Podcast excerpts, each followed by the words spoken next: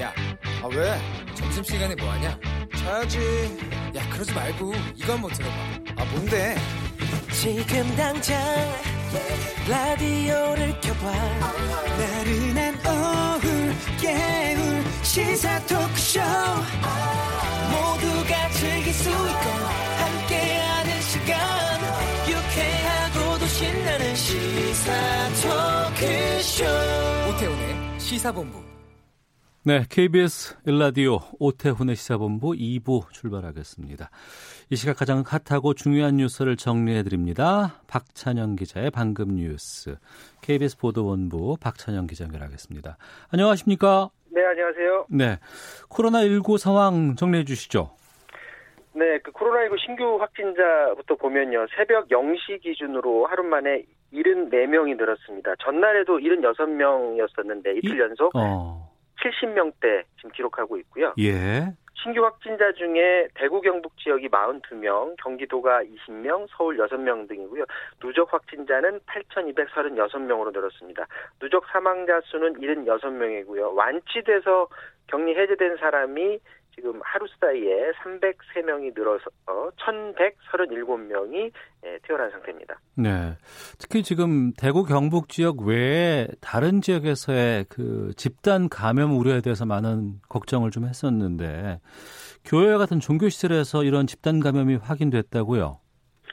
네, 그 집단 감염으로 조심할 곳이 뭐 콜센터도 있고 교회 PC방 이런 곳들이 지금 지적이 되고 있는데 네. 경기도 성남의 은혜강 교회 어, 지난주에 말씀을 드렸었는데 이곳에서 주말 사이에 신도 40명이 추가로 확진 판정을 받았습니다. 네. 아, 이- 이로 인해서 은혜강 교회 관련 확진자가 목사 부부 비롯해서 모두 46명으로 늘었고요.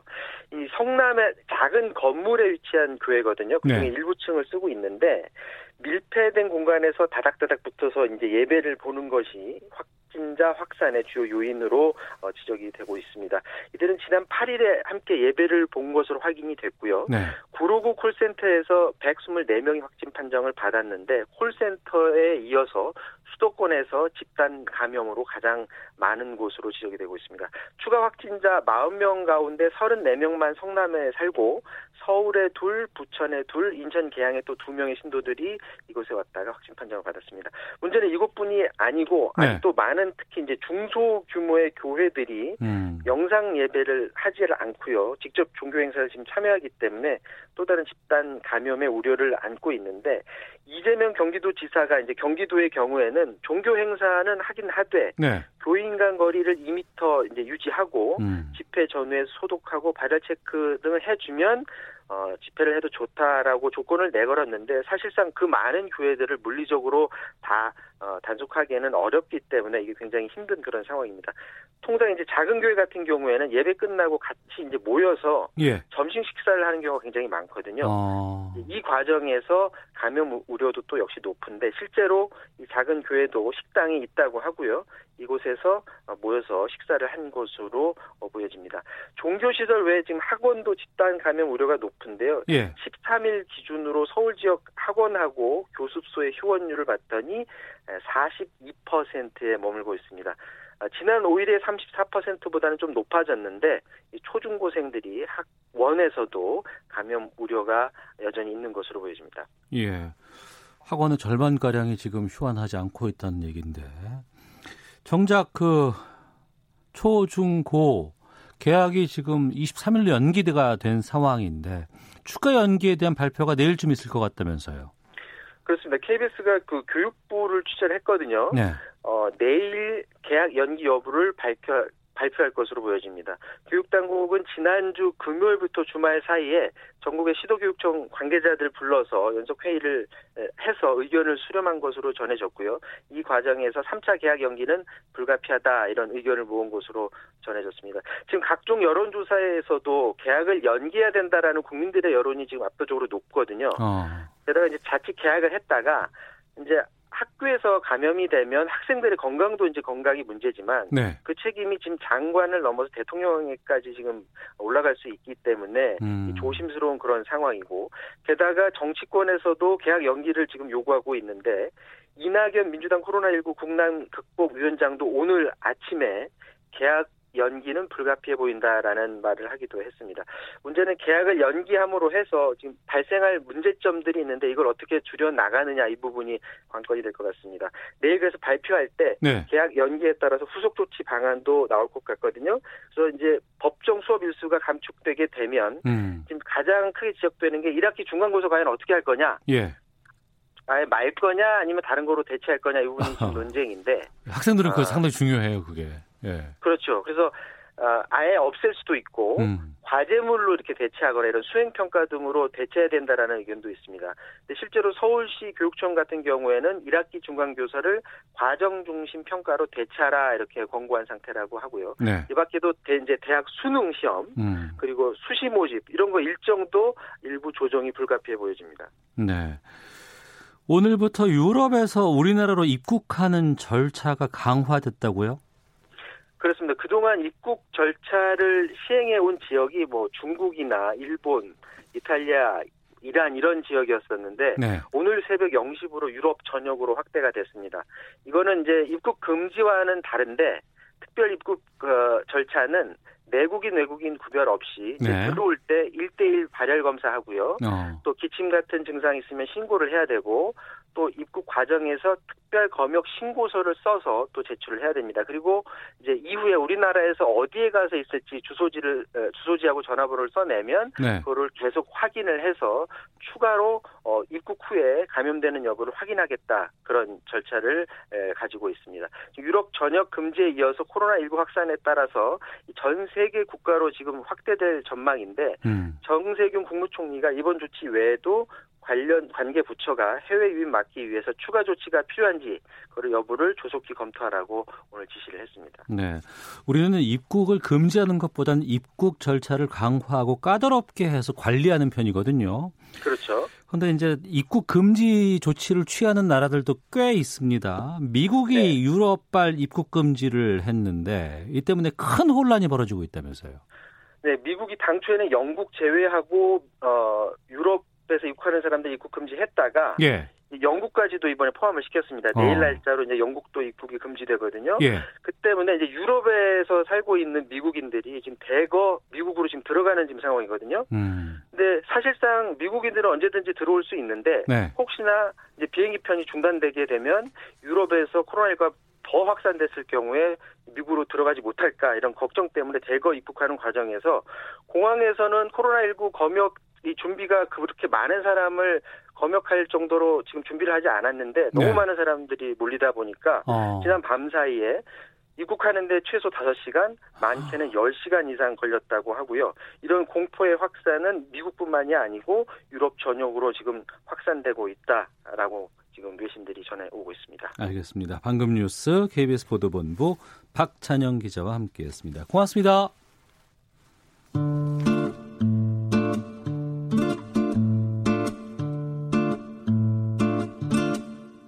오태훈의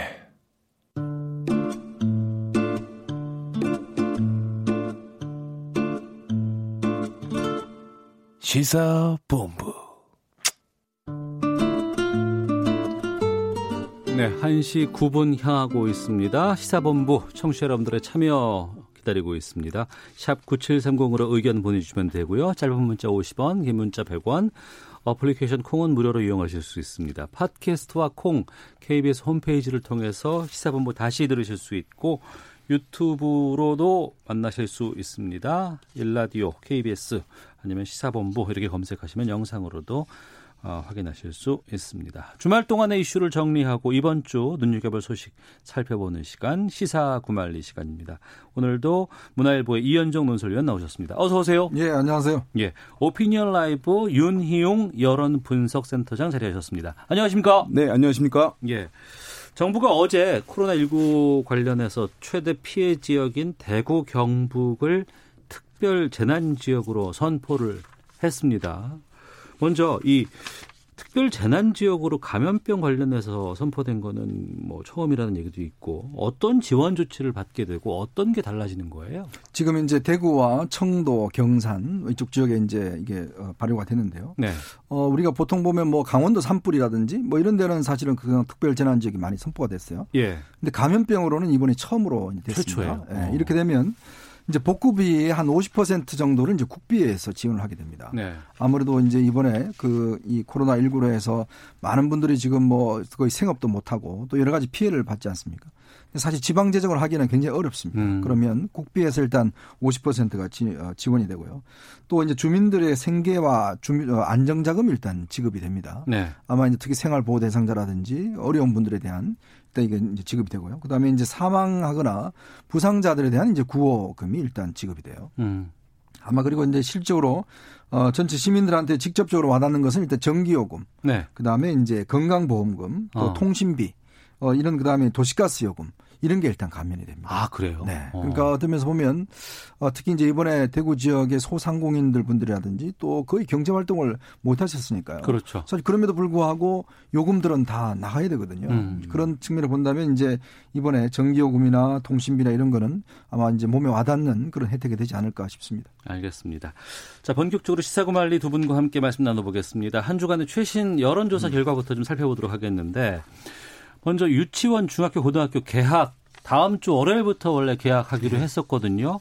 근데 지금 다시 또 연기가 얘기가 나오고 있어요. 여기에 대해서 여론조사 결과 나왔다면서요? 네, 이게 추미애 관심사였기 때문에 네. 국민들 이제 어, 이런 또 뭐가 필요하다 이런 데 주변 제 주변에도 얘기를 많이 했었는데 어, 여론조사 기관 이제 리얼미터가 CBS 의뢰를 받아서 지난 이제 13일 금요일에 전국 18세 이상 어, 성인 남녀 505명 대상으로 조사를 했고 응답률은 4.2%, 표본 오차는 95% 신뢰 순에서 플러스 마이너스 4.4% 포인트 였고요. 유무선 전화 자동 응답 혼용 방식으로 전화를 조사를 했는데요. 네. 어, 여기서 이제 말씀하신 대로 이제 이 초중고등학생 계약과 관련해서 어, 23일로 그대로 이제 할지 네. 아니면은 그 이후로 연기를 할지에 대해서 이제 질문했어요. 정확하게는 감염병 확산 방지를 위해 계약일을 예정된 23일보다 더 늦춰야 한다. 네. 이게 이제 1번이었고 선택지 두 번째는 학사 일정의 혼란을 막기 위해 한 번 연기한 23일에 어, 계약을 해야 한다. 음. 이제 이 두 가지 선택지 중에서 어느 것에 더 공감하는지 이제 질문을 한 것이었거든요. 결과는요? 뭐 다 예상하시다시피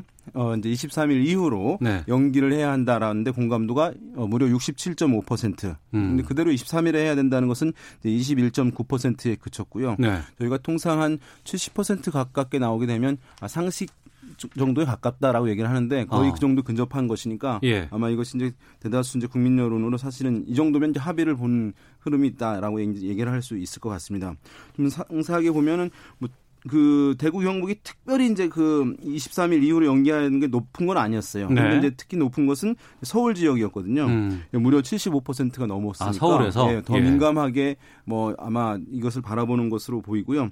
또 한 가지는 이제 연령대별로 봤을 때는 이제 20대가 좀 높긴 했습니다만은 이제 유의미한 연령대층에서는 어, 지금 보면 이제 40대가 이제 60.6%, 50대가 70.5%였어요. 음. 50대가 좀 높은 편이었고, 그 다음에, 어, 특이한 것은 이제 남성, 여성보다는 네. 남성에서 어. 어 23일 이후로 연기해야 된다라고 어. 했습니다. 그 얘기는 뭐냐 하면, 뭐 적긴 합니다만은 여성층에서는 예. 그대로 계약했으면 좀 좋겠다라고 하는 것들이 약간 더 이제 상대적으로 높다는 것이었는데 어. 이것을 놓고 이제 의견들이 분분합니다. 그러니까 사실 이제 자녀 저는 뭐 말을 하고 싶은데 어, 선뜻 못할 것 같아요. 네. 가만히 있겠습니다. 그러니까 아, 자녀들을 어쨌든 집에서 이렇게 양육하고 음. 할 때는 이제 그 부담을 이제 주부들이 사실은 대부분 떠안게 되는 측면이 있어서 네. 남성들은 사실 그 부분을 크게 배려하거나 고민하지 않고 아마 응답하지 않았을까. 여성들 은 어. 아마 그런 실제적인 부담들. 왜냐하면 요즘 주부들 중에서는 또 생계에서 일을 하시던 분들도 있는 그렇죠. 것이니까 예. 어, 그 부분에 대해서는 좀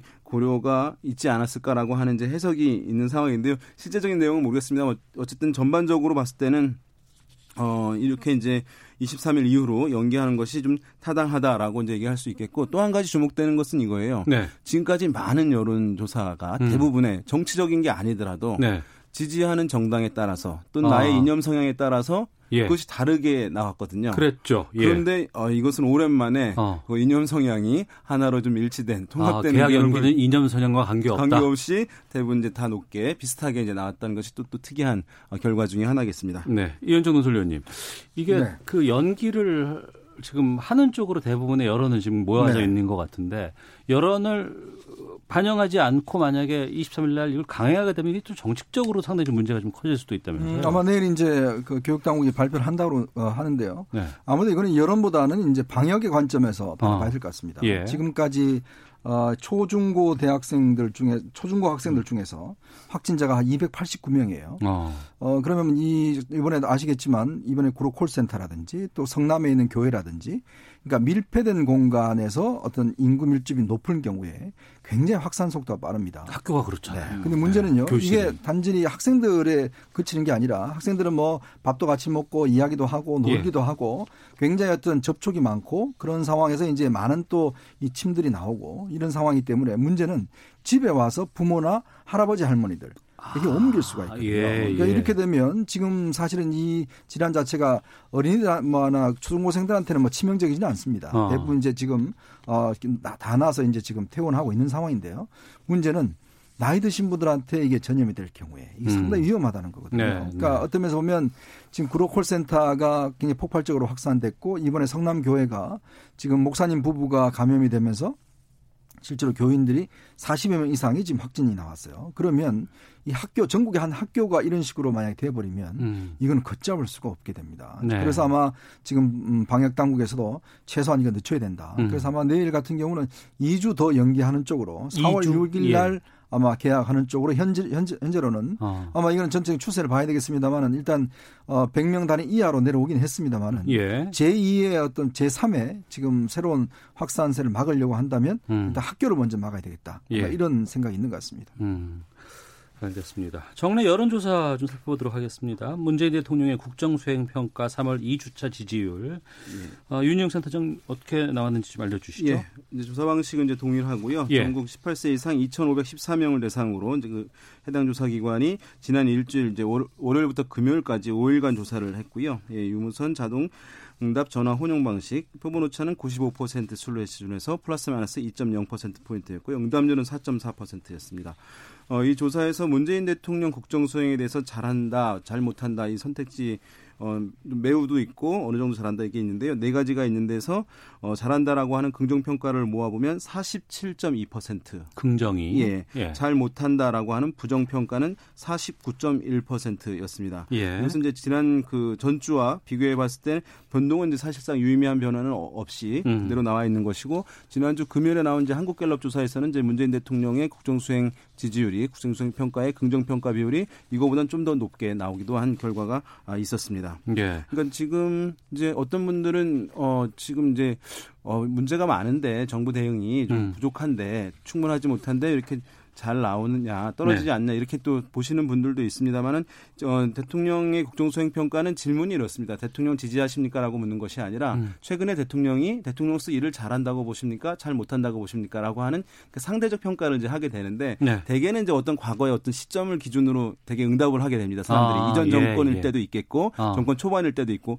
근데 지금은 이제 특이하게 과거에도 사실 이런 경우는 잘 없었는데 아마 최근에 이제 외국과 비교해서 응답하는 경향도 좀 있는 것으로 보여요. 음. 그러니까 외신에서 뭐 한국의 이 코로나 19에 대한 대응이 더 다른 이제 외국에 비해서는 약간 이제 모범적인 측면이 있다. 이런 부분들이 외신을 통해서 보도되면서 아마도 평가에도 일정 부분 반영이 되고 있는 것이 아닌가 이렇게 분석이 됩니다. 네. 거기다가 더해서 지금 가장 중요한 건 총선 앞두고 있어서 정당 지지율인데 네. 어떻게 나왔어요? 예, 같은 조사에서 이제 정당 지지율을 보게 되면 더, 여당인 더불어민주당 41.5%, 그다음 미래통합당 32.1%, 그다음 민생당 2.1%, 정의당 4.3, 국민의당 3.9 등으로 이제 나왔고요. 예. 이것도 이제 그 전주와 비교해 봤을 때 큰 이제 어 차이 유의미한 차이는 이제 보이지 않고 있는데요.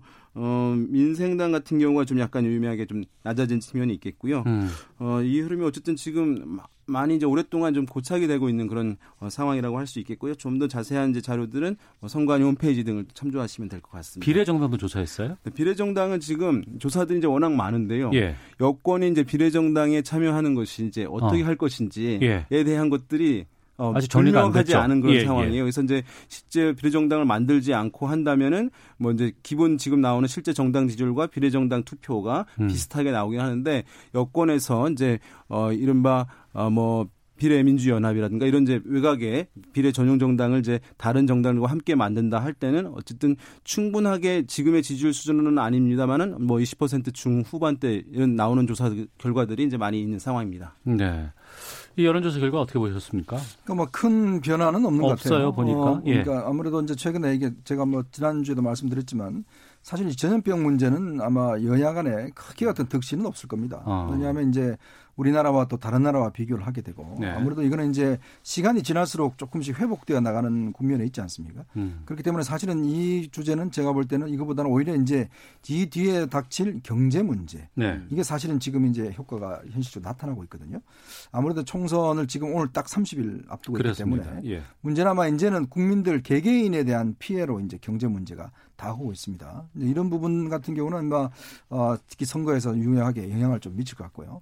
아무래도 이 코로나 19 대책은 아무래도 이제 지금 외국이 특히 유럽이나 미국이 뒤늦게 지금 저렇게 확산되다 있다 보니까 또 우리가 그나마 먼저 또 매를 맞아서 그런지 일단 우리가 어느 정도 좀 모범 국가라고 되어 있어서 음. 뭐 그런 면은 아마 이제 정권한테는 좀 상당히 플러스가 되지 않는가 싶습니다. 네. 지금 코로나 19로 인해 가지고 사실상 이제 선거라든가 정치에 대한 대중들의 주목도라고 할까 이것이 좀 약간 제약되고 있는 그런 상황이라고 할 수 있겠습니다. 뉴스 자체가 차이가 크거든요. 맞습니다. 예. 이제 만약에 TV를 보시거나 뭐 신문을 보실 텐데 이전에는 뭐 첫 번째 뉴스, 두 번째 뉴스에 선거라든가 정치 뉴스가 많이 나왔잖아요. 신문에도 이제 첫면에 나왔는데 지금은 한참 뒤에 이제 나오게 되는 것이니까 유권자들은 국민들은 어 그런 이제 미디어를 통해 정보를 습득하고 그거 가지고 어떤 판단을 내리는 것이거든요. 그런데 지금은 그런 정보량 자체가 많지 않기 때문이라고 할 수 있겠고 아까 네. 군수 정당들 좀 지지율도 말씀드리겠습니다만은 어, 군수 정당들이 선거 다가오는데 불구하고 또 코로나 때문에 그 대중의 이제 주목을 관심을 받는 캠페인을 하지 못하는 그렇기 때문에 그런 군수 정당들의 정당 지지율도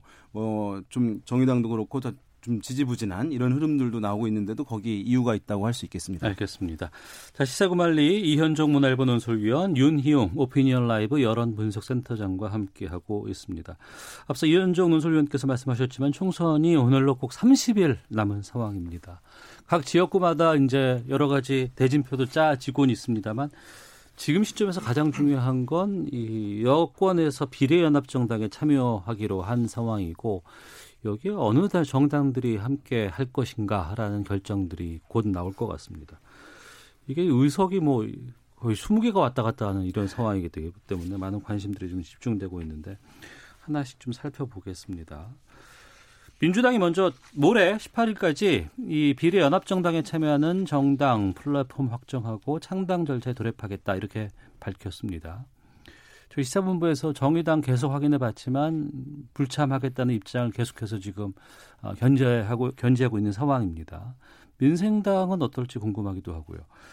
유현정 논설위원께서 네. 지금 어떤 상황이에요?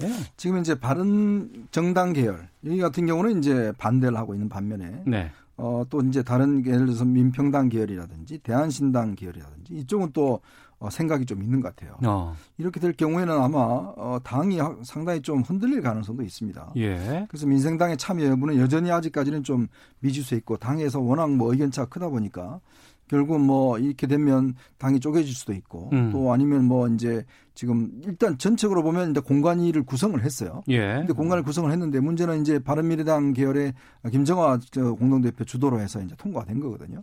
그래서 아마 나머지 정당들은 상, 저 계보들은 상당히 반대를 하고 있어서 일단 음. 뭐 최악의 경우에는 사실 민생당과 정의당 없이 네. 사실은 뭐 이제 그런 현재 민주당과 지금 뭐민 뭐 이름 잘 모르겠습니다. 미래당이라든지 예. 녹색당이라든지 녹색당. 뭐 예. 이런 쪽 쪽만 가지고서 일단 출범하게 될 텐데 어. 뭐 이런 것이 이제 연합이라는 형태로서 이제 하게 되면 예. 어, 모르겠습니다. 일단 뭐 아마 이게 이제 연합이라는 겉에 테두리는 하겠지만 거의 어떤 면에서 보면 민주당이 주도하는 어. 그런 면이 되지 않겠는가 하는 예상이 듭니다. 그 예. 민주당에서는 어쨌든 이제 어, 군수 정당들 중에서는 가장 덩치가 큰 그리고 어쨌든 가치 지향성이 뚜렷한 어, 진보 지향성이 뚜렷한 정의당이 이제 참여해 주기를 굉장히 바라긴 할 텐데요. 네. 지금 말씀하신 대로 이제 정의당 같은 경우에는 이제 완강하게 이제 이것을 거절하는 모양새를 이제 취하고 있는 상황이고 지금 이제 여러 가지 절차를 보게 된다면 한 이제 내일 모레 수요일 정도까지는 이것이 이제 합의가 이루어져야 이후에 이제 명부를 만들고 그 후보까지 내기 위해서는 예. 일정 정도의 시간이 필요한데 이게 물리적으로 얼마 없다면서요. 지금 논의되는 것은 어쨌든 수요일 정도가 마지노선이 아닐까라고 이제 얘기를 정치권에서 하고 있거든요. 예. 그럼 이제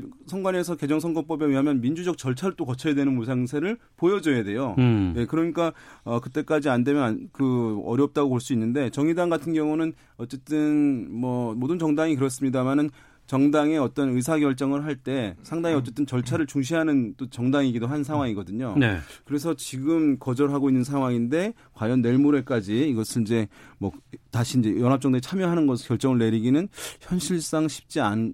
겠느냐 음. 네, 그렇게 좀 보는 시각이 많은 것 같습니다. 네, 지금 보면은 이 범여권 쪽에 이런 연합정당에 참여할 만한 데가 또 당도 여러 개예요 보니까.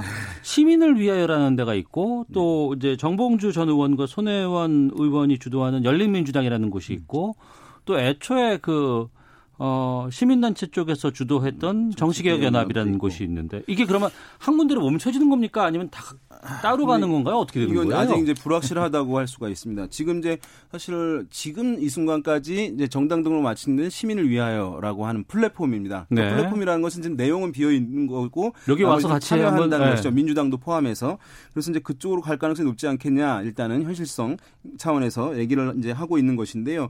여기에 이제 주목되고 있는 것이 무엇이냐 하면 말씀하신 정봉주 전 의원, 손혜원 의원 등이 이제 주도하는 이른바 열린 민주당. 예, 열린민주당 도 여기에 함께 참여하는 것이냐에 대한 이제 논란이 있어요. 네. 그래서 이제 많은 사람들은 어 당연히 참여하지 않겠냐. 왜냐하면 어 같은 정치적 뿌리를 갖고 있으니까라고 하는 시각이 있는 반면에 어 반면에 어, 열린 민주당이 여기 참여하지 않을 가능성도 배제할 수 없다라고 하는 이제 시각도 지금 이제 나오고 아, 있어요. 독자적으로 따로 후보를 내겠다. 예, 예 그렇습니다. 어. 지금 이제 열린 민주당이 들어간 이제 비례정당 투표 사전 여론조사를 해보게 되면 예. 뭐 10%를 넘지 않습니다만은 뭐 이제 그 5%를 넘어가는 이제 그 지지율 나오는 경우들이 제법 있거든요. 수치 말씀하시면 안 됩니다. 네, 그러니까 예, 예. 이거는 이제 예, 한 5에서 10 정도인데요. 음. 어 그런데 어, 이 정도에서 보면은 지금 영입을 이렇게 하고 있는 상황이에요. 네. 그리고 그 의지를 보게 되면 또 정봉주 전 의원이 어쨌든 본인은 출마하지 않겠다라고 하면 그것을 꾸려서 가, 가려고 하는 것 아니냐라고 하는 시각이 있어서 열린민주당의 그 비례민주연합 음, 음. 등에 같이 참여하는 거 여부는 제가 봤을 때 아직은 불투명한 상황이다. 독자이길 가능성도 배제할 수 없다 이렇게 보는 것이 맞지 않을까 생각됩니다. 네, 이현정 논설위원께서는요. 근데 문제는 이제 이렇게 연합으로 하게 되면 예. 우리가 이제 비례정당이라면 그 명부가 나오잖아요. 그럼 1번부터 쭉 해서 나오는데. 당선 가능성에 그렇죠. 쭉 예, 배분을 오늘 이제 하죠. 민주, 어, 미래통합당이 이제 그 명단을 발표를 하는데 네. 그러니까 아무래도 이제 큰 정당들 같은 경우는 심사도 하고 음. 인물에 대한 검증도 하고 또 그것을 보고 이제 국민들이 비례정당에 투표를 하게 되어 있지 않습니까? 네네. 네. 문제가 있는 인물은 또 하고 지금 정의당 같은 경우는 1번과 6번 후보가 문제가 돼서 6번 후보는 자진 사퇴를 했고요. 예. 이런 상황이라면 나름대로 그냥 원내 정당 같은 경우는 나름대로 검증이 되는데 어. 예를 들어 연합 정당의 경우에 예. 도대체 이 책임을 누가 지느냐 하는 문제가 있어요. 왜냐하면 지금 민주당 같은 경우에 후순위로 일곱 명을 하겠다는 거 아니겠습니까? 예. 자, 그러면 국민들은 이 연합 정당을 보고 표를 행사를 하는데 어. 그러면 그 앞번호에 보면 많은 정당들이 각자 자기 후보들을 넣을 거란 말이에요. 그렇겠죠. 네. 예. 그러면 선거 끝나고 나면 어. 그럼 이게 하나의 정당 형태는 아니지 않습니까? 또 어떤 면에서 보면 각각 뿔뿔이 흩어져서 음. 독자적으로 또 할 수가 있는 거고. 해쳐 모였다 다시 돌아갈 수도 있겠죠. 예, 예. 자, 그러면 이게 300명 중에서 정말 국민의 대표를 뽑는 선거인데 어. 자, 저 사람이 어떤 사람인지 저 사람이 뭐 문제가 없는 사람인지 이런 부분에 대한 국민들이 최소한의 정보를 가지고 또 정당에 대한 신뢰를 가지고 해야 되는데 네. 과연 그럼 그거를 민주당이 담보해 줄 수 있냐는 거예요. 음. 자, 그럼 민주당은 지금 권한을 그 중에서 n분의 1만 지금 권한을 행사하는 거 아니겠습니까? 예. 민주당이 전체 책임이 못 지는 거 아니겠어요? 음. 그럼 그 책임을 누가 지냐 이거예요. 선거 끝나고 나서 자, 그럼 뿔뿔이 각자 갑시다. 원래 대로 해쳐 모여 해버리면 그럼 국민은 뽑아줬는데 그 네. 후보에 대해 만약에 문제가 생겼을 경우에 그 부분에 대한 그런 책임 담보를 누가 할 것이냐. 다른 큰 정당들 같은 경우는 뭐 당 대표가 책임을 지든지 사퇴하든지 뭐 등등 어. 책임을 질 수 있습니다만, 예, 예. 그러니까 이게 어떤 면에서 보면 정말 이런 저도 경험을 처음 해봐서 그렇지 이거는 그러니까 우리가 정당 정치라는 게 어느 후보도 어느 정도 검증을 하고 우리가 좀 따져봐야 될 거고 예전에 우리가 통진당에 대한 또 기억도 있지 않습니까? 네. 이제 그렇기 때문에 저는 과연 그럼 이게 이런 형태로 어떤 해처모여하고 조합을 한다는 것 자체가 과연 국민들한테 할 예인지 예. 솔직히 저는 의문스러워요. 그 부분 그리고 네. 또 지금 그 미래 통합당의 공천 후폭풍 또 미래 한국당 관련해서 이거는 좀 저희가 뉴스 듣고 와서 계속해서 좀 두 분과 말씀 이어가도록 하겠습니다. 헤드라인 뉴스 듣고 기상청 교통 정보까지 확인하고 돌아오겠습니다. 더불어민주당 이낙연 코로나19 국난극복위원장이 국회가 코로나 추경안을 내일까지 처리해달라고 거듭 요청했습니다. 미래통합당 심재철 원내대표는 코로나19 대응을 위한 추가 경정 예산안과 관련해 상황이 아무리 심각하다 할지라도 밑빠진 독에 물붓는 세금 살포는 방역도 경제도 모두 놓칠 수밖에 없다고 말했습니다. 코로나19 사태의 여파로 중국의 1, 2월 산업 생산 증가율이 13.5% 급감해 사상 처음으로 마이너스로 돌아섰습니다. 여행업과 공연업 등을 특별 고용 지원 업종으로 지원하는 고시가 오늘 제정됐습니다.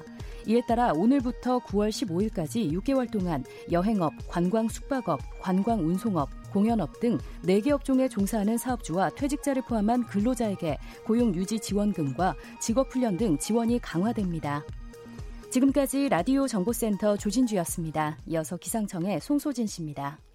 미세먼지와 날씨 정보입니다. 깨끗한 하늘만큼 공기도 깨끗한 상태입니다. 대기 확산이 원활해서 오늘 전국의 미세먼지 농도는 좋음에서 보통 단계를 보이겠습니다. 맑은 하늘에서 비치는 따뜻한 봄볕에 기온이 많이 올랐습니다. 오늘 예상한 낮 기온은 서울 9도, 대전 11도, 광주, 부산 12도 등으로 기온은 어제와 비슷하겠지만 찬바람이 잦아들어 쌀쌀함은 덜하겠고요. 내일은 낮 기온이 서울 13도, 대구 18도까지 오르면서 포근해질 전망입니다. 한편 지금 경기 남부와 충북, 경상도와 일부 전남 지역에는 건조주의보가 발효 중이어서 불조심하셔야겠습니다. 현재 서울의 기온은 8.5 5도입니다. 미세먼지와 날씨 정보였습니다. 이어서 이 시각 교통 상황을 KBS 교통정보센터 김은아 씨가 전해드립니다.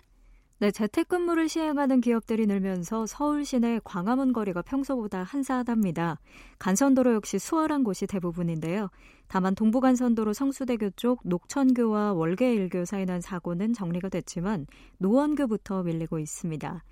서부간선도로 안양 쪽 성산대교부터 금천교까지 가는데 25분 정도 걸리고 있습니다.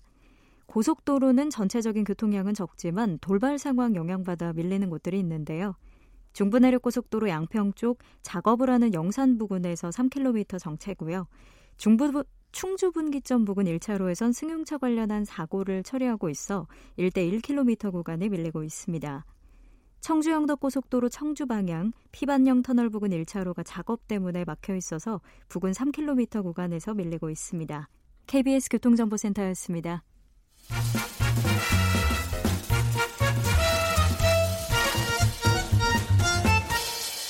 오태훈의 시사 본부. 네, 시사구말리 이현종 문화일보 논설위원 윤희용 오피니언 라이브 여론 분석 센터장과 함께하고 있습니다. 앞서서 범진보 연합정당 그리고 비례정당 관련해서 얘기를 좀 나눠봤는데요. 김정숙님께서 아, 정말 이번에 투표하기 힘들 것 같습니다. 네. 처음 들어보는 정당 이름이 네. 왜 이리 많나요? 복잡해 헷갈립니다. 라고 의견도 주셨고, 어, 유권자 입장에서는 내가 찍은 정당 표가 어디로 가서 반영이 될지에 대한 명확한 게 드러나지 않는 이런 상황이 지금 나올 수밖에 없지 않나라는 생각이 들기도 하고요. 비례정당 관련해서 또 문제는 뭐냐 하면요. 예. 만약에 연합정당을 할 경우에 그다음에 위성정당이 있을 경우에 과거에는 이제 선거 결과가 끝나면 그것이 이제 개원할 때도 그 정당이 보유한 의석이 그대로 시작이 됐어요. 그렇죠. 그 때문에 이제 물론 국회법에서는 국회의장 뭐 투표로 뽑고 하지만 관례상으로는 협상을 통해서 일당에서 국회의장을 맡고 상임위 음. 위원장 배분도 뭐 거의 우리 나름 이제 있는 것인데요. 근데 지금 같은 경우는 어느 정당이 일당이 될라고 볼 수 있는 것인지 그 비례 이성 정당과 합해서 일, 한 당으로 의석수를 봐줘야 돼서 일당 여부를 판단할지 아니면은 이것은 나중에 그대로 개원을 한다면 나중에 그냥 봐고 지역구만 가지고 해야 되는지 이런 논란이어서 제가 봤을 때 혼란이 좀 일정 부분 있을 것 같아요. 그리고 네. 매끄럽게 협상이 안 이루어지는 문제들이 있기 때문에 그 부분 이제 아직 얘기를 한 단계는 아닙니다만은 어. 지금 이렇게 연합 정당이 있고 위성 정당이 있는데 예. 과연 어느 정당이 일당이 정말 된 것이냐 뭐 이런 논란들 이게 저는 분명히 뭐 파견을 보내고 뭘 한다고는 하지만 국회의장 일당서 이거 결정할 때도 이게 좀 혼란이 되겠는데요? 그러니까 이제 이거는 아마 이제 투표를 하는 거니까 아마 이제 지역구 베이스로 할 것이냐, 예. 아니면 이제 그러니까 제가 볼 때는 아마 이렇게 되면 빠른 시간 안에 예를 들어 당을 해체하고 합하는 방법이 있겠죠. 어. 하면 네. 왜냐하면 당 해산을 해야지만이 비례대표들은 의원직을 가질 수 있으니까 예, 예. 뭐 출당한다든지 해산을 해버리면 되니까 그렇게 하면 오히려 이제 미래 통합당은 좀 수월하겠죠. 어. 미래 한국당을 해산 조치를 하고 합하면 수월하게 될 텐데. 그야말로 뭐 위성정당이라는 의미가 있다고 네. 친다고 하면. 네. 이제 만약 근데 이제 연합당 같은 경우에 어. 미래연합당 같은 경우는 아마 여러 가지 이해관계가 있을 거예요. 네. 그 참여한 정당들의 음. 그러니까 그런 것들이 이제 이거는 뭐 앞으로 좀 먼 이야기입니다만은 네. 아마 이제 원 구성할 때 상당히 좀 어, 어려움이 있을 수도 있죠. 음. 그러면 이 비례 정당의 결정 선관위에 등록도 해야 되고 후보까지도 다 이거를 그 정해야 될 것 같은데 이게 마지노선이 언제까지입니까? 지금 일단 그 선거 후보자 등록이요. 예. 어, 사, 그러니까 이번 다음 주 26일, 27일입니다. 어. 그러니까 다음 주 목금이 후보자 등록을 해야 돼요. 예. 그러면 지금 바뀐 선거법에 따라서 어. 각 정당의 비례대표도 굉장히 민주적 절차에 따라서 뽑아야 됩니다. 옛날같이 음. 그냥 정하는 게 아니라 그렇죠. 선출된 데 대한 기준이 있어야 돼요. 그러니까 음. 당원들 어떤 투표라든지 그걸 해야 되는 그 절차를 밟으려면 조금의 시간은 필요하죠. 그래서 이제 민주당이 오는 18일을 그 수요일을 이제 마지노선 정한 게 그 절차를 밟으면 이제 되는데 문제는 이번에도 사전 투표가 있어요. 예. 11일 날 사전 투표일입니다. 어. 그 10일, 11일 사전 투표 11일 날 사전 투표인데 그렇게 되면 실질적으로 선거 기간은 더 줄어들게 되죠. 아, 그렇군요. 참 다음 주까지도 어떻게 아 우선 3월 18일까지는 정당이 일정 정도 결정이 되지 않을까 뭐 네, 생각이 그렇죠. 드네요. 알겠습니다. 미래통합당 쪽 가보겠습니다. 홍준표 전 대표를 비롯해서 공천에서 탈락한 의원들의 무소속 출마가 지금 이어지고도 있습니다. 홍준표 전 대표는 고향 아니고 대구 수성 을로 출사표를 던졌어요. 네.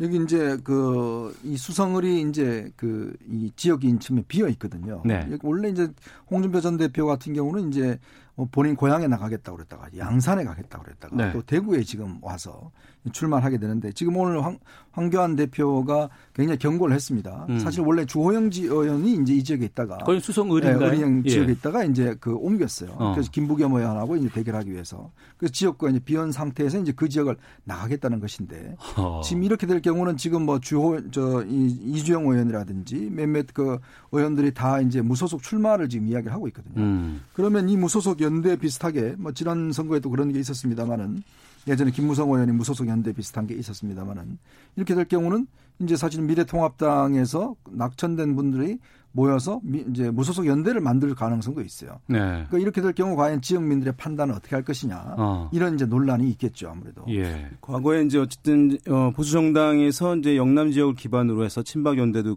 있었고 무소속 연대도 있었고 매번 존재했고 일정 정도 수준의 파괴력을 보였던 게 사실입니다. 그러니까 영남 쪽에서는 그 네. 공천 받지 못하고 음. 무소속으로 출마해서 복당한 경우가 꽤 됐어요. 예, 예. 거의 매 선거에 이제 있었던 상황인데 어. 어, 이번에도 이제 워낙 이제 현, 현역 의원들을 이제 컷오프 시킨 것들이 많았기 때문에 이번에도 이제 무소속으로 출마하려고 하는 이제 기존 의원들이 있고 그래서 무소속 연대가 이번에도 뜨는 것 아니냐라고 하는 이제 시각들이 있는데요. 뭐 그 가능성 이제 열려 있다고 볼 수 있을 텐데 과연 이제 이것이 과거처럼 파괴력이 보일 것이 파괴력을 보일 것이냐에 대해서는 또 의문의 시각도 있습니다. 왜냐하면 이것이 파괴력을 보이려 한다면 그 이제 출마하는 무소속 연대에 소속된 의원들이 참여하는 의원들이 뭔가 동질감이 있어야 되거든요. 뭔가 네. 동일한 가치를 지향한다거나 동일한 이유로 사실은 어떤 정치적 피해를 받았다라고 해서 동정심이 불러일으키거나 또 한 가지 이제 강력한 구심점이 있어야죠. 다음 대권 주자라고 하는 음. 그런 미래에 대한 지향성을 또 보여줘야 되는 것인데 이런 것들이 이제 충분히 갖추기는 어, 갖춰지지 않은 상황이고 지금 보면 약간 이제 친박계 성향의 의원들도 있고 또 친박이 아닌 비박계 성향의 이제 의원들 홍준표 뭐 의원도 그렇고요. 그래서 좀 동질감이 좀 떨어지는 측면들이 있어요. 그래서 약간 파괴력에 대해서는 좀 두고 봐야 될 것 같습니다. 예, 하나만 그저 확인해 보겠습니다. 과거 같았으면 지금 제1야당의 공천관리위원장이 음. 사퇴를 한다. 이거는 일면 탑감이죠. 그렇죠. 근데 지금 이제 코로나19에 묻혀서 이게 지금 많이 되고 있는, 좀, 어, 드러나진 않고 있는데. 아, 김영호 공강위원장의 전격 사퇴, 그리고 또 이어서 선대위원장으로 김종인 전 대표를 영입하려고 했으나 이것도 무산됐습니다. 그렇습니다. 이 상황들 어떻게 보고 계신지 좀 한 말씀씩 듣겠습니다. 일단 지금 뭐 김종인 전 대표 같은 경우는 아마 황교안 대표가 어 실제로 이제 공동선대위원장을 요구를 한 것 같아요. 네. 이건 아마 당내 최고위원들이 아 지금 최근에 이제 김영호 어, 위원장에 대한 문제 제기라든지 또 지금 태영호 전 공사에 대한 공천 문제라든지 이걸 음. 제기를 했지 않습니까? 네. 그래서 이게 부적절하다. 그 이렇게 혼자 맡길 경우는 안 된다. 근데 문제는 김종인 전 대표 입장에서는 아니 나한테 정권 안 주는데 내가 갈 필요가 뭐가 있냐. 어. 결국 아마 최종적으로 어제 밤사이에 일단 뭐 끝난 것 같아요. 네. 그래서 아마 지금 어, 황교안 대표 원톱 체제로 일단 선거를 치르기로 했는데 음. 이렇게 될 경우는 문제는 앞으로 그럼 그러면 이제 중도 영입이라든지 이런 네. 여러 가지 경제 이슈라든지 과연 이런 것들을 어떻게 할 것이냐에 대한 이제 당 내부의 논란은 뭐 계속될 것으로 보입니다. 네, 윤영 센터장님. 김영호 공관위원장 어쨌든 이제 황교안 대표 쪽과 충돌이 있었거든요. 공천을 네. 둘러싸고 그래서 이제 정권을 받았음에도 불구하고 황교안 대표 쪽에서 여러 가지 이제 문제 제기를 한 상황인데 김영호 공관위원장은 국회의장까지 이제 하신 분이잖아요. 음. 그러니까 본인에 대해서 이렇게 정권을 준 다음에 다시 문제 제기를 하는 것은 굉장히 자존심이 상했던 것으로 보여요. 그래서 예. 지금까지 한 것에 대한 나름의 이제 개혁 공천이라고 생각하고 그것을 방어하려고 하는 측면도 있겠고 개인적인 감정적으로 서운한 부분들을 어쨌든 사퇴라고 하는 강수로 어, 나타난 것으로 보이고요. 김종인 뭐 전 비대위원장 말씀하신 대로 어쨌든 이분은 이제 정권을 주지 않으면 사실 잘 안 움직이시는 분이기 때문에 음. 어, 이런 상황에서 지금 당이 하나로 어 뭉쳐 있는 상황이 아니라 리더십이 모든 리더십이 흔들리고 있는 상황인데 거기에 참여하게 되면 본인이 리더십을 발휘하게 되는 상당히 제약이 있을 수밖에 없을 것이다. 그래서 어쨌든 비판만 커지고 뭔가 어쨌든 원하는 방향대로 흘러갈 수 없을 것이라고 하는 예상 때문에 아마 포기를 하는 게 아닌가 이렇게 분석이 됩니다. 알겠습니다. 지금 조금 전에요. 예. 어, 지금 뭐 통합당의 강남을 음. 공천을 했던 음. 최홍 음. ING 지금 자산 운용대표 예, 예. 어, 최고에서 공천 무효를 했어요. 어. 그러면 지금 강남 병에 이어서 예. 강남물도 지금 공천 무효가 돼서 상당히 어. 공천 내용이 좀 오래 갈 것 같습니다. 알겠습니다. 이현종 문화일보 논설위원 윤희웅 오피니언 라이브 여론분석센터장과 함께 시사구말리 했습니다. 아직 뭐 지역구도 정해지지 않은 상황도 있고 비례 정당도 어떻게 될지 아직 좀 오리무중인 상황이고 군소 정당들은 어떻게 할지에 대한 선택도 좀 결정되지 않았는데 오늘이 D-30일이라는 것 알려드리도록 네. 하겠습니다. 시사고 말리 마치겠습니다. 고맙습니다. 네, 네 감사합니다.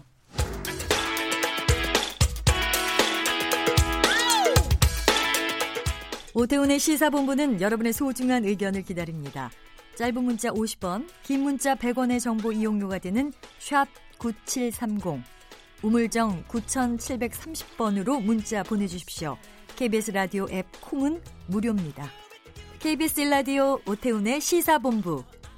지금 여러분은 대한민국 라디오 유일의 점심 시사 프로그램을 듣고 계십니다. 네, 우리나라 둘러싼 치열한 외교 상황을 정리하고 분석해보는 시간입니다. 외교 전쟁, 외교부 전략기획관 지내신 가톨릭대 국제학부의 마상현 교수와 함께합니다. 어서 오세요. 네, 안녕하십니까. 예. 아, 외교 전쟁에서 코로나 19를 어, 전면적으로 다루게 될 줄은 몰랐었습니다. 그렇습니다. 네. 그런데 지금은 이거밖에는 가장 중요한 뉴스가 없을 정도인데 각 나라마다 지금 난리죠. 네. 전 세계적으로 참이 바이러스가 확산이 되면서 예. 거기에 대한 대응 문제가 정말 크다란 커다란 각국의 또 국제적인 현안으로 지금 대두가 돼 있습니다. 미국 상황이 지금 어떻습니까? 예, 지금 미국도 지금 그 바이러스가 점차 번지는 추세가 좀 만연하게 드러나고 있습니다. 네. 어, 3월 16일자로 이미 3,244명 확진자가 나왔다 그러고 이제 사망자 3,000명 넘었군요. 네네. 사망자도 지금 62명으로 나왔다 그러거든요. 어. 그러니까 한 불과 한 일주일 전에 비해서도 한 다섯 배 정도 확진자가 는 셈이어가지고 아마 네. 미국에서도 지금 그 상당한 그 경각심을 가지고 지금 대응을 하고 있고 또 얼마 전에 이제 그 트럼프 대통령이 국가 비상 사태를 선포를 예, 예. 하면서 어. 또 이제 어떻게 보면 이제 미국 국민들이 에, 뭐랄까요 좀 놀래는 그런 것도 굉장히 많이 있는 것 같습니다. 그래서 뭐 미국이 국가 비상사태를 선포하면 어떤 일이 벌어지는 거예요? 그래서 이번 경우에는요, 그 우선은 그 연방 정부가 예. 이 사태를 좀그 어, 강한 그 뭐랄까요 그 주도권을 가지고 음. 어, 대응을 해 나가는 그걸 그런 것을 위한 그런 권한을 일단 연방 정부에 부여하고요. 예. 또그 연방 재난 관리처라는 데가 있는데요. 네. 여기에서 이제 그 재난 그에 대비하기 위한 그 기금이 있습니다. 음. 이 기금을 이제 활용할 수 있는 그런 또 여지도 생기고 어 그래서 이제 그 연방 정부가 주도를 하면서 그 요번 그 조치의 경우에는 이제 주 정부라든지 이제 지방 정부의 500억 달러에 달하는 그런 지원을 이제 계획을 해서 이제, 이제 아마 지원이 될 모양입니다. 그래서 네. 이런 차원의 좀 종합적인 그 대응을 어, 적극적으로 해 나가겠다 뭐 이런 의지를 표명하고 어. 있는 겁니다. 저희 외교 전쟁에서 마 교수와 함께 트럼프 대통령 얘기를 하게 되면 11월에 있을 대선의 재선 그렇습니다. 가능성 여부 그리고 이제 이것 때문에 재선 때문에 북한 문제, 뭐 경제 문제, 외교 상황들 이런 걸 다뤄왔는데 지금으로서는 그게 다 무의미해지고 미국으로서는 지금 이 코로나 19 상황을 어떻게 잘 막아낼 수 있느냐 이게 지금 핵심으로 떠오른 거 아니겠어요? 그렇죠. 그 뭐 저희가 여기서 지금 미국 대선 얘기 많이 했는데요. 네. 그동안은 저희 트럼프 아저 코로나 바이러스 변수를 빼놓고 이제 얘기를 사실 했었죠. 네. 그이 코로나 19 바이러스가 지금 그 미국 대선의 정치 지형이랄까요, 음. 선거 지형이랄까요, 이런 것을 이제 뒤흔들 수 있는 굉장히 큰 변수로 지금 어, 등장을 했다 이렇게 볼 수가 있겠습니다. 아마 거기엔 두 가지 정도 요인이 있는 것 같아요. 네. 첫 번째는 그 이런 그 전염병 확산의 음. 일종의 그 위기 상황에 그 트럼프 대통령과 트럼프 행정부가 얼마나 효과적으로 대응을 했느냐 하는 뭐 아마 위기 관리 차원에서 능력을 얼마나 보여줬느냐 하는 게 어. 이제 첫 번째 변수가 될, 첫 번째 요인이 될 것 같고요. 예. 또 다른 측면은 이게 이제 단지 그 전염병 확산에만 그치는 것이 아니라 경제에 미치는 영향이 굉장히 그렇죠. 심대하기 때문에 트럼프로서는 재선에 가장 자기가 강점이라고 봤던 게 경제 문제 아니겠습니까? 그렇습니다. 예. 바로 이제 미국이 그 경기 미국의 경기가 굉장히 회복이 되고 음. 뭐 실업률이 최저로 내려가고 뭐 등등이 이제 어떻게 보면 트럼프 대통령 입장에서는 재선을 낙관할 수 있는 어, 제일 중요한 요인이었는데 이게 이제 굉장히 흔들리게 되는 상황에 처하게 되니까 네. 트럼프 대통령의 대, 재선 문제에 있어서 상당한 그 빨간불까지는 아니어도 음. 노란불까지는 적어도 켜졌다 이렇게 볼 수 있겠죠. 민주당 쪽에서는 지금 계속해서 경선 일정 진행해 왔었는데 이 코로나 19 때문에 이게 좀 잠시 중단된 상황이라면서요? 그렇죠. 예. 그래서 지금 뭐 대규모의 그 집회 같은 거가 아무래도 이제 뭐 우리도 지금 그렇게 하고 있습니다만은 네. 그 바이러스 확산에 상당히 그 그걸 이제 증폭하는 효과가 있을 수 있기 때문에 음. 그런 그 경선이라든지 이런 게 집회라든지 이런 거를 지금 미루고 있는 상황이고요. 그래서 예. 뭐 예를 들어서 어 민주당 경우에 그 루이지, 루이지아나 주라든지 뭐 조지아 주 경우에도 지금 경선을 어, 해야 되는 상황인데 그걸 일단 연기를 해놓은 상황이라는 어. 그런 소식을 어, 듣고 있습니다. 알겠습니다. 자, 외교 전쟁 가톨릭대 국제학부 마상현 교수와 함께 하고 있는데요. 유럽 쪽으로 좀 살펴가 보도록 하겠습니다. 이탈리아, 그러니까 3월 16일 0시 기준으로 24,747명 확진에 사망이 1,809명. 스페인은 확진자가 7,753명에 사망자가 288명입니다. 지금 이탈리아, 스페인은 전국에 폐쇄 조치를 내렸다고요? 네, lockdown이라고 그래가지고요. 이제 lockdown, 주민, lockdown, 네. 그러니까 뭐 이제 잠궈가지고 이제 음. 한 그, 완전 이제 폐쇄 조치죠. 네. 우리 경우에는 뭐 저 대구의 일부 건물에 대해서 이제 lockdown 이제 폐쇄 조치를 취했으니까 네네. 네. 지금 이태리나 스페인 경우에는 그거를 거의 전국적 단위로 음. 하고 있다라고 네. 생각하시면 됩니다. 그러니까 예. 그 중국에서 이제 우한에 이제 대해서 취했던 조치, 음. 뭐 거기에 거기에 이제 거의 버금가는 그런 조치들을 지금 유럽의 두 나라가 취했다라고 생각하시면 되겠습니다. 네. 특히 이 이탈리아의 치명률이라 그래서 사망자가 상당히 좀 높게 나오고 있거든요. 네네. 이건 왜 그렇다고 보세요? 좀 유독, 유독 좀 이탈리아가 튄다라는 느낌이 좀 들거든요. 그래서 뭐 제가 저 감염병 전문가는 아니기 때문에 예, 예. 의학적인 예. 소견은 전혀 없습니다만은 그냥 그 추측해 보건대는 그 이태리의 그 대응이 있어서 초기에 그 감염병이 좀 확산된 것을 음. 제대로 진단을 해내지 못한 상태에서 네. 그러니까 뭐 말하자면은 그 잘 모르는 상태에서 이제 감염병이 이제 확산이 음. 됐던 것이 아닌가 그러다 네. 보니까는 그 병원에서 수, 수용할 수 있는 환자를 수용할 수 있는 그런 수용 능력을 넘어선 인원들이 병원으로 닥치고 또 이태리 경우에는 이제 고령 인구들이 많고요. 아. 뭐 그런 것도 이제 여인이 되지 않았는가 하는 생각이 듭니다. 예. 우리는 전국적인 폐쇄 조치를 하는 것보다는 빠르게 검사를 시행을 해서 네. 광범위하게 네, 그렇습니다. 그렇게 해서 확진자를 지금 찾는 방식을 택하고는 있는데 지금 유럽 상황 같은 경우에는 특히 이제 유럽의 선진국들의 경우에도 보면은 폐쇄 조치 같은 것들을 상당히 많이 하고 있단 말이에요. 예. 이탈리아도 그렇고 스페인도 그렇고 뭐 프랑스도 지금 그런 조치를 취한다고 얘기를 하고 있는 상황인데 이건 왜 그렇게 뭐 이건 각국이 사, 뭐 처한 상황이라든가 문화적인 차이가 좀 있다고 보세요?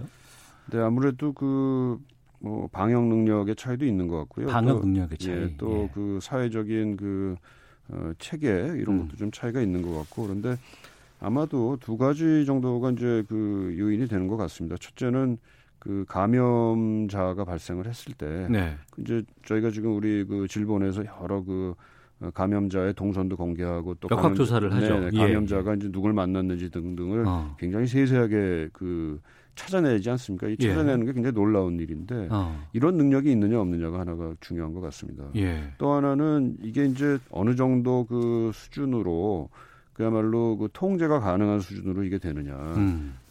지금 이태리 경우처럼 그 아무리 그 뭐랄까요 그 감염 경로 추적을 하기 위한 그런 사회적인 그 능력이 있다 하더라도 음. 이수 이 뭐랄까 수적인 차원에서 그 능력 범위로 넘어가 버리면 네. 그럼 뭐 계속해서 쫓아다닐 수도 없는 거고 그렇게 되면 이제 어쩔 수 없이 록다운이라고 하는 음. 폐쇄 조치를 취할 수밖에 없는 상황에 빠지는 거죠. 근데 네. 다행히 우리 경우에는 우리가 그 감염자와 감염자와 잠재적으로 접촉을 해서 잠재적으로 감염 가능성이 있는 사람들을 찾아내고 네. 적극적으로 네. 찾아내고 이 사람들에 대해서 또 적극적으로 검사를 실시하고 해서 말하자면은 그 어, 감염의 그 전파가 음. 뭐 굉장히 자유롭게 일어나는 것은 어느 정도 우리가 통제를 하는 것이 예, 가능했었다 아마 그렇게 평가를 할 수 있지 않을까 싶습니다. 네.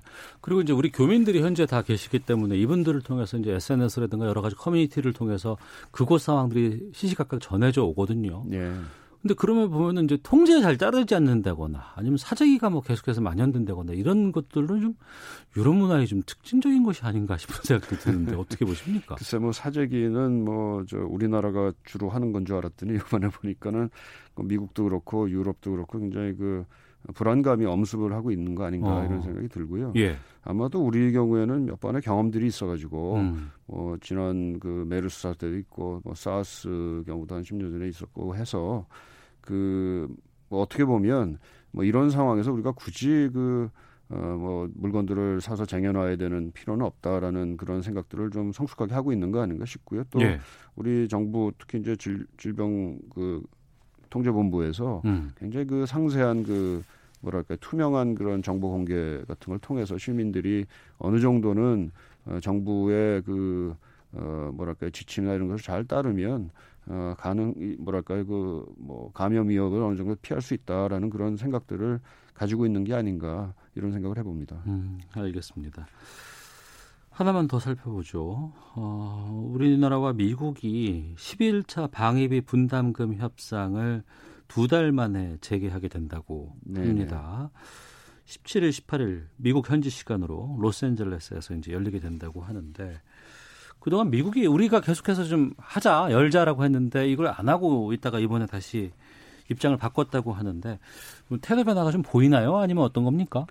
글쎄 뭐 아직 그 어, 양국 간의 그 입장 차이 특히 이제 그 방위비 분담 액수를 둘러싼 그 어, 입장 차는 분명히 있는 것 같고요. 네. 근데 이제 계속해서 이제 만나지도 않고 어, 회의도 안 하고 하는 것이 과연 어, 바람직한 것이냐 아마 음. 뭐 양측이 우리는 이제 계속해서 이제 만나자 그랬던 것이고 미국 입장에서도 그것을 계속해서 연기할 만한 그런 상황은 아니라는 판단이 들어서 일단 만나는 건 아닌가 싶은데요. 네. 어, 역시 그 제일 중요한 관건은 어, 우리 입장에서 보자면은 아무래도 트럼프 대통령이 어떻게 생각을 하느냐가 관건이 아닐까 이렇게 생각이 듭니다. 어, 그 양국의 차이 입장 차이가 상당히 컸어요. 우리는 그렇죠. 뭐 예. 1조 정도를 지금 생각하고 있는 것이고 미국은 뭐 다섯 배를 넘게 뭐 5조 뭐 이런 얘기 나온다고 하는데 접점이 좀 찾아질까요?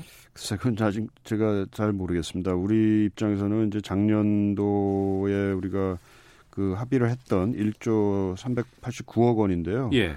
이거에서 한뭐 뭐 일종의 좀 소폭의 증가 정도를 이제 생각을 하는 것 같고 음. 말씀하신 대로 미국 측은 거진 이제 네다섯 배의 인상을 지금 주정을 하고 있는 상황이어서 네. 아무래도 그 중간에 갭이 좀 크죠. 음. 그 갭을 어떻게 찾아가느냐 하는 게 좀 문제고요. 뭐또 네. 우리 입장에서는 보자면은 지금 그뭐 4월 달에 지금 총선을 앞둔 또 입장이고 그래서 어. 우리 정부 입장에서는 또 그 뭐 미국의 그 요구를 다, 다 들어줬다라는 것은 예. 또 정치적으로 또 부담이 되는 예. 상황이 되고요. 예. 그러니까 뭐 한편으로는 미국이 요구하는 게 또 어느 정도 어 합리적인 차원도 아마 있을 겁니다. 그리고 음. 공동의 부담을 어, 한미동맹이라는 것이 지니는 공동의 부담을 키워가겠다 하는 데 있어서의 어떤 정당성은 분명히 있으나 네. 그것이 증가 폭을 잡는 데 있었고 어느 정도의 합리적인 근거를 찾느냐 하는 건 또 딱 별개의 또 문제니까요. 음. 그래서 그 총론에 있어서는 뭐 증가를